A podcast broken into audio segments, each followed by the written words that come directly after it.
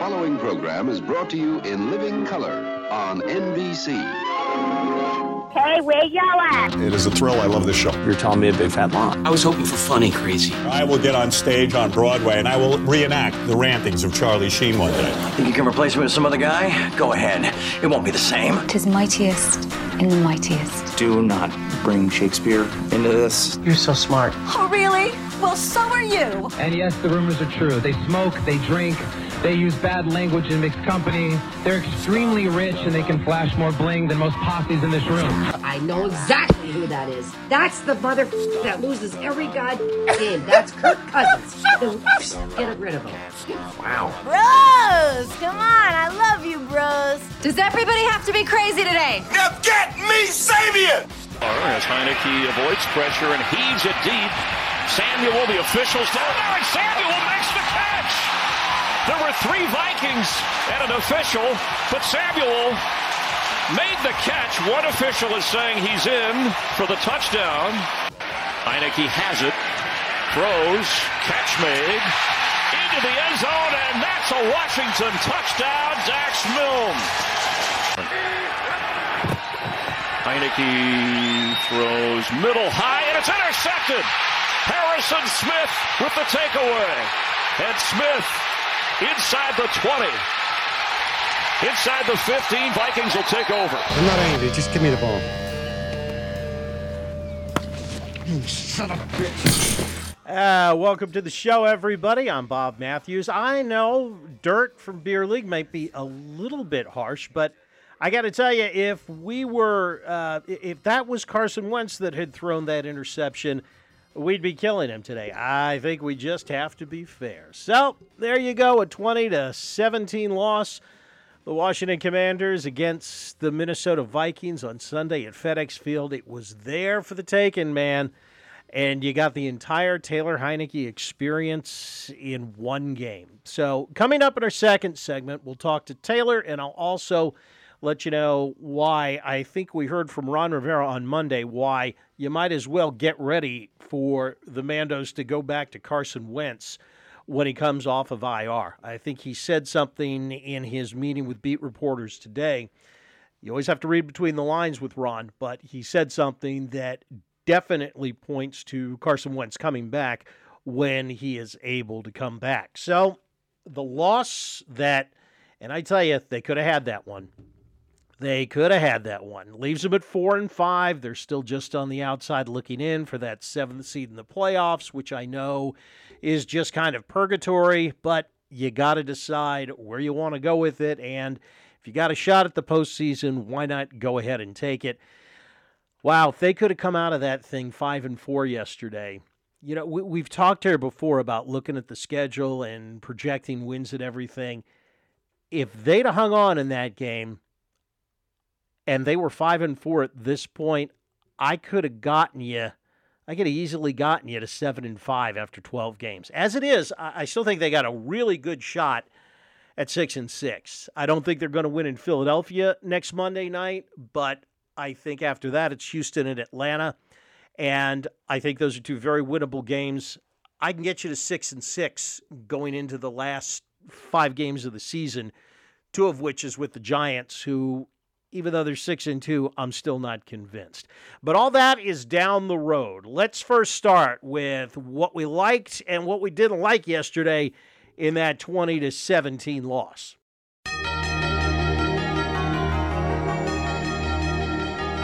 And I got to tell you, I got to start with Taylor Heinicke, and I didn't like him yesterday. I really wished I could say that I did, because you know, there were times like the YOLO ball to Curtis Samuel, and you just said, man, oh man, the dude's on a heater, and you, you just got to ride it. And that's true, but, you know, at the end of the day, look at the stats 15 out of 28, 149 yards, two touchdowns, and one interception, and a quarterback rating is 77.8. That, that's just not going to get it done. It's not a sustainable business model. I think Heinicke is what he is, and what he is is a guy that can come in and give you a spark. And you know, with his mindset, once Carson Wentz comes back, if you've got a game where Carson ain't getting it done, yeah, you can bring him in off the bench again. But it's just not sustainable he's not sustainable as a starter. Uh, you need a guy that can go out there and isn't going to sail that pass to Logan Thomas. Not to mention the fact that he's going to take what the what the defense is giving him. Um, you look at Heinicke's PFF grade. So the PFF grades are out for yesterday for Sunday. Uh, you go and look at the offense. The only person that had a worse day than Taylor Heinicke, at least statistically and grade wise, was Dyami Brown, who was pretty much invisible all day. Boy, do they need to get Jahan Dotson back or what? It, it's tough with hamstrings, especially when you re injure it like he did. But let's hope they get him back uh, sooner rather than later. Um, some of the other guys that had good games, uh, Dax Milne had a great game. In fact, he was the second best performer grade wise, next to Curtis Samuel, who really, really starred yesterday. Curtis Samuel had an overall grade of 82.6. Uh, 75.0 pass reception and uh, 69.3 run reception. Um, in addition to Milne, who was right behind him, Armani Rogers played really, really well. And parts of the offensive line played well. It's the same story with the line. You got some guys that played well and some guys that didn't. It's a consistency thing. Trai Turner turned in um, a decent performance yesterday. I like the way he played at right guard. But again, uh, the other side of it is that uh, the Vikings absolutely feasted on Cornelius Lucas and over the middle on on Tyler Larsen as well. But as we know, that's not going to get any better. If you want to look at some things to hang your hat on, and I think we found the identity of this team, and it's play good defense and stay in the game. And give credit to Jack Del Rio because I wanted that guy gone after week two. I mean, I wanted him out. I didn't think he knew what the hell he was doing. I thought that the game had passed him by. And man, was I wrong, along with just about everybody else. This defense is legit. And the front the front five, we're not talking just good relatively speaking to what the commanders have had in the last few years. We're talking overall in the league, maybe borderline elite. Jonathan Allen is just playing so well. And the new owners, whoever they're going to be, are going to have a real problem on their hands in deciding. It's a good problem to have whether to uh, whether to pay Daron Payne or not. Uh, Montez Sweat actually was the best performer of anybody yesterday uh, on the defense. Um, again, John Allen is continuing to perform at a high level. And you know who else has turned a corner here the last three or four weeks? Jamin Davis. That's the third performance in a row, the third really good performance in a row that Jamin Davis has turned in. Really good tackling, real good on the pass rush, good on the coverage yesterday. Overall, he was the commander's third best performer overall on defense. And if Jamin Davis is starting to get it, then this is going to be this defense can keep this team in games going down the stretch. What they're going to have to figure out is how to score points because 17 is just not going to get it done. I mean, forget, forget just the last couple of weeks. Here's your offensive output the entire the entire year. 28 against the Jaguars, that's good. 27 against the Lions, even though they lost and the defense played horribly. Offensively, that's good. Since then, 8 points against the Eagles, 10 against the Cowboys, 17 against the Titans, 12 against the Bears, 23 against the Packers, your high water mark, and the last two weeks 17 you, you you've got to do better than that. And if that means maybe taking a couple extra sacks with Carson Wentz in there, when Carson Wentz is ready, you got to bring him back, and he's gonna come off injured reserve. I think he'll be eligible to play against the Texans. I know that it's somewhat of a short week, but I think you've got to pull the trigger on it. And coming up in a little while, I'll tell you why I think Ron Rivera is going to do just that. And that, again, it's no knock on Heinicke. And you know what? Heinicke can serve as a relief pitcher. He, he's got the mentality. Just because you go back to Wentz doesn't mean if uh, a couple of games into it, you know, if, if Wentz is struggling, you can't go to Heinicke for half the game. He's going to perform just as well. But here's where they're at, and here's where they're at record wise, and this is why you go back to Carson Wentz. You're four and five right now. They're not going to beat the Eagles next week, so they're four and six. But then come the Texans and the Commanders, so that gets you back to six and six. That takes you into December at 500. You got two games back to back against the Giants.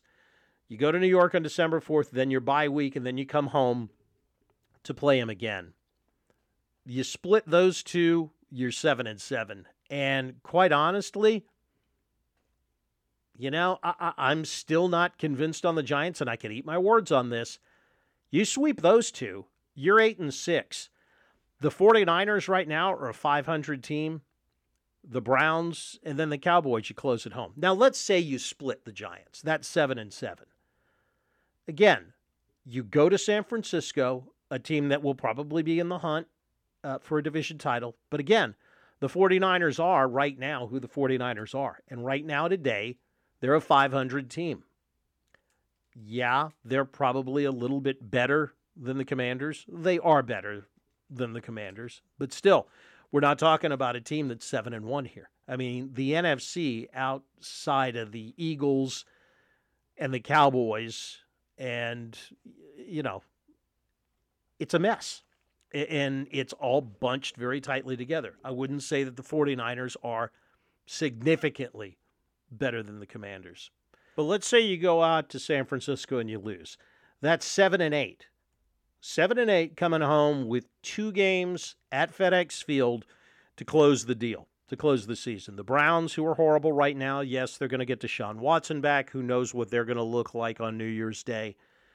But you beat the Browns, that's eight and eight against a Cowboys team that could very well, probably will have their playoff position wrapped up. They can't do any better or any worse depending on what happens.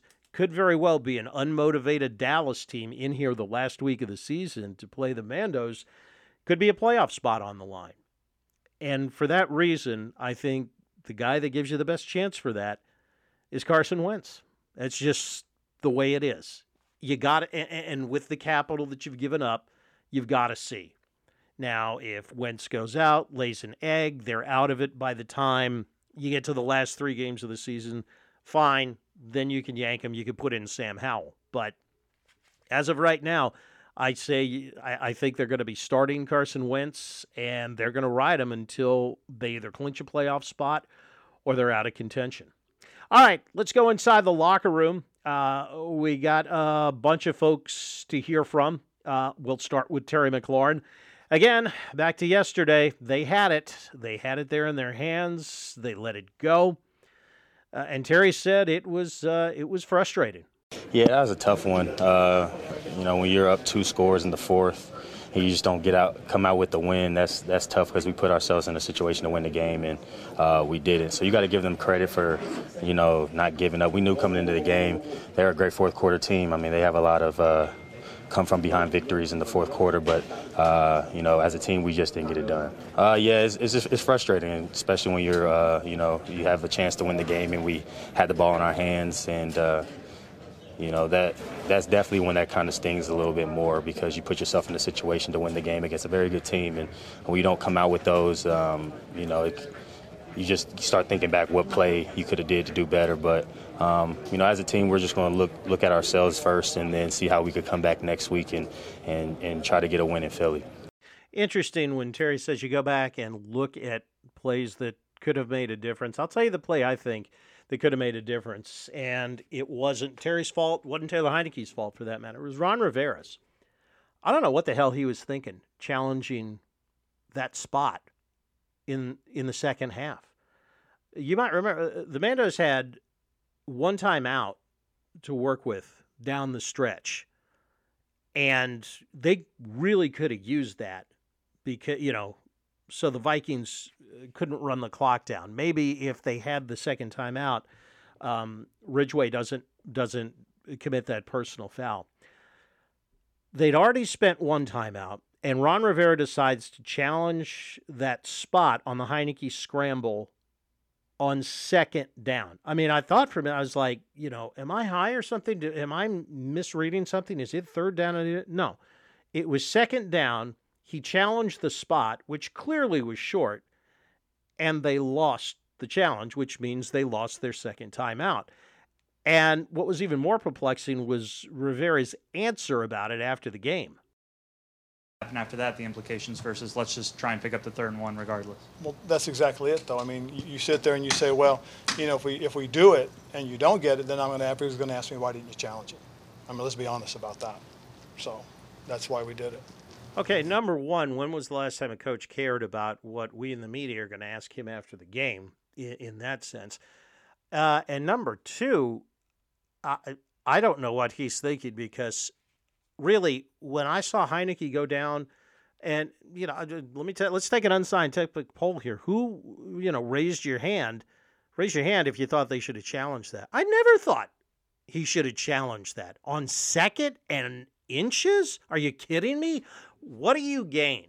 What's the most you gain by challenging that play? I mean, you talk about you know high floor, low ceiling, low ceiling, high floor thing you're risking your second time out of the half for about six to seven inches. And we're not talking that it's third down or even fourth for that matter. It's second down.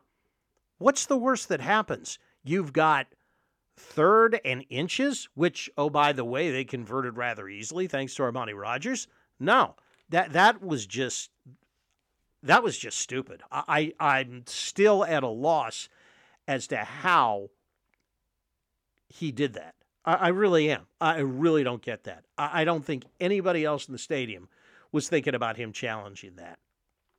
That was a huge, huge mistake there, and I think it, and it cost them. It cost them because after the interception, after the drive, and you know, and Minnesota comes down, and you know, you didn't have a chance to stop the clock with say a minute forty or so on it. You know, and if again, maybe Ridgeway still draws the personal foul, but you take that out, at least Taylor Heinicke at the end of the game has, oh, a minute 30 or so to try and get into field goal range. And Joey Slye's got a pretty big leg. So uh, that was just, that was such an egregious mistake. I, I think that borders on malpractice. When we come back, we'll hear from Taylor Heineken. I'll tell you what Ron Rivera said at his Monday meeting with reporters that let you know he is going back Carson Wentz, all things being equal. Wentz comes off the injured reserve list. It's the Bob Matthews podcast right here on the Hockey and Pigskin Podcast Network. NFL Sundays are only getting better, and so are the incredible offers of DraftKings Sportsbook, an official sports betting partner of the NFL. Right now, new customers can bet just $5 on any NFL team to win and get $200 in free bets if they do. And check this out right now, everybody can earn up to a 100% boost with DraftKings stepped up same game parlays. Just go to the DraftKings Sportsbook app. Place a same game parlay and combine multiple bets like which team's going to win, some player props, point totals, okay, so let's say uh, against the Eagles on a Monday night game, you know, you think the Commanders are going to win. You take the points, the money line, and Taylor Heinicke throwing three touchdown passes. Hey, from your mouth to God's ear on that. Well, with the payouts bigger than ever, DraftKings Sportsbook is my go to when betting on the NFL. It's just fantastic. So, all you got to do, I want you to download the DraftKings Sportsbook app Use the promo code THPN, place a $5 pregame moneyline bet, and get $200 in free bets if your team wins. You got it? Only at DraftKings Sportsbook, an official sports betting partner of the NFL with the code THPN. If you or someone you know has a gambling problem, crisis counseling and referral services can be accessed by calling 1 800 Gambler in Illinois, Indiana, Louisiana, Michigan, New Jersey, Pennsylvania, West Virginia, and Wyoming. 1 800 Next Step in Arizona, 1 800 522 4700 in Colorado and New Hampshire.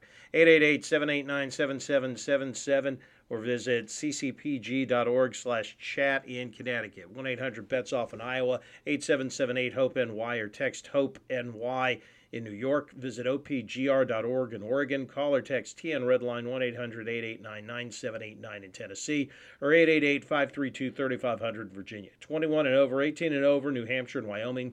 Physically present in Arizona, Colorado, Connecticut, Illinois, Indiana, Iowa, Louisiana, select parishes, Michigan, New Hampshire, New Jersey, New York, Oregon, Pennsylvania, Tennessee, Virginia, West Virginia, Wyoming only. New customer offer void in New Hampshire, Oregon, or Ontario, Canada. New customers only, one per customer. Valid minimum $5 deposit, minimum $5 wager. Bet must win. $200 issued as eight $25 free bets. Free bets are non cashable and cannot be withdrawn. Free bets must be wagered. One time and stake is not included in any returns or winnings. Free bets expire seven days after being awarded. Promotional offer ends 1-15-23. See terms at DraftKings.com slash sportsbook. You're listening to the Hockey Podcast Network, your home for hockey talk covering every team in the NHL. New episodes every Monday. Download at the thehockeypodcastnetwork.com or wherever you get your podcasts from. And I promise in the coming days and weeks, a lot more Caps talk. Caps, uh, oof, they are on a slide right now, and they are injured. Uh, but they're uh, they're at home uh, as we as we record this on Monday night, hoping to snap. I believe it's a four game losing streak, four five game losing streak. Let's hope they can do it. All right, let's get back to the podium. Uh, Taylor Heinicke after the loss to the Eagles, uh, you know, kind of saying what you would expect a quarterback to say in that position. Uh, it was a hard fought battle in the whole game. I felt like the defense played unbelievable. Um, I felt like the offense, you know, they battled throughout the whole game. And again, me personally, no one's going to be harder on me than myself, and it goes back to that interception for me. Um, you know, if we don't if we don't give them a short field there, uh, our defense is playing lights out, kind of make them drive the field and they still have to score 10 points at that moment. So, um, you know, that was that was a tough one to swallow for sure. Of course, the turning point on this whole thing was that interception when he's trying to hit Logan Thomas uh, for a first down with the game tied. Instead, he overthrows him. Uh, Minnesota intercepts it. They come down. They kick the game winning field goal. And he had guys underneath that he could have gone to. So, what was the deal with the high throw to Thomas? We had a pivot route on the left side, and he's my first read. And you know, going back to the iPad, he's he's wide open. I got to I just got to stick to it.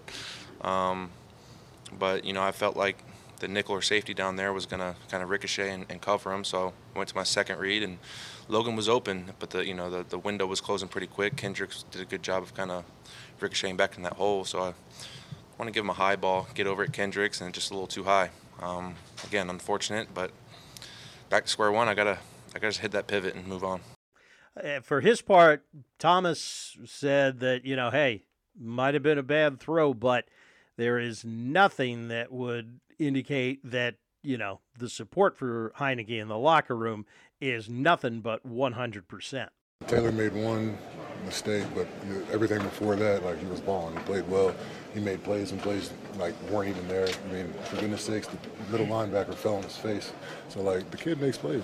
yeah, everybody makes mistakes in this game. I made multiple mistakes, but uh, they just don't get highlighted like an interception. I mean, he's a he's a baller either way, man. Like he's one of those guys that you want in your locker room. You want behind center. You want a guy that wants to wants to play and compete like he does. So um, I don't think there's any shortcomings or uh, anything like that. That's a guy you want in your corner. So you got to ask yourself, you know, what's you know what's the better option at this point? Superior talent or a guy that is going to overachieve but has everybody, you know, rallying to him? How much do the intangibles count? That's what we're going to find out in the next few weeks. Now, again, I talk about you got to read between the lines with Ron Rivera.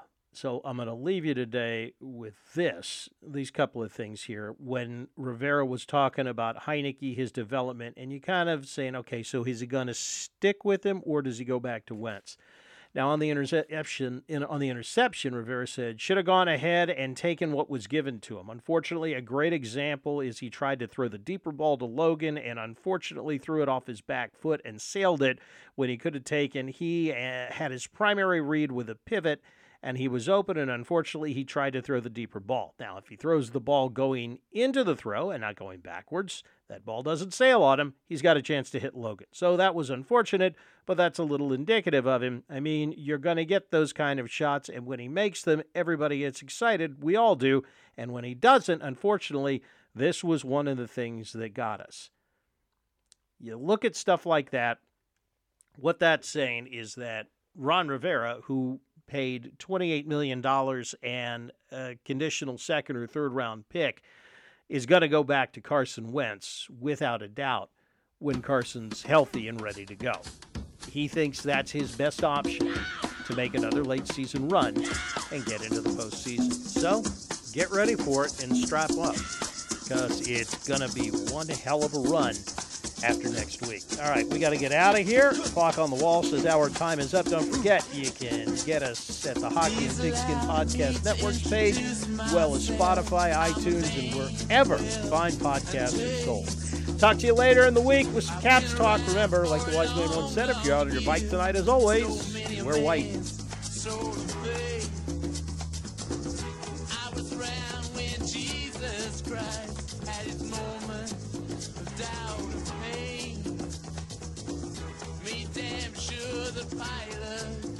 Washed his hands.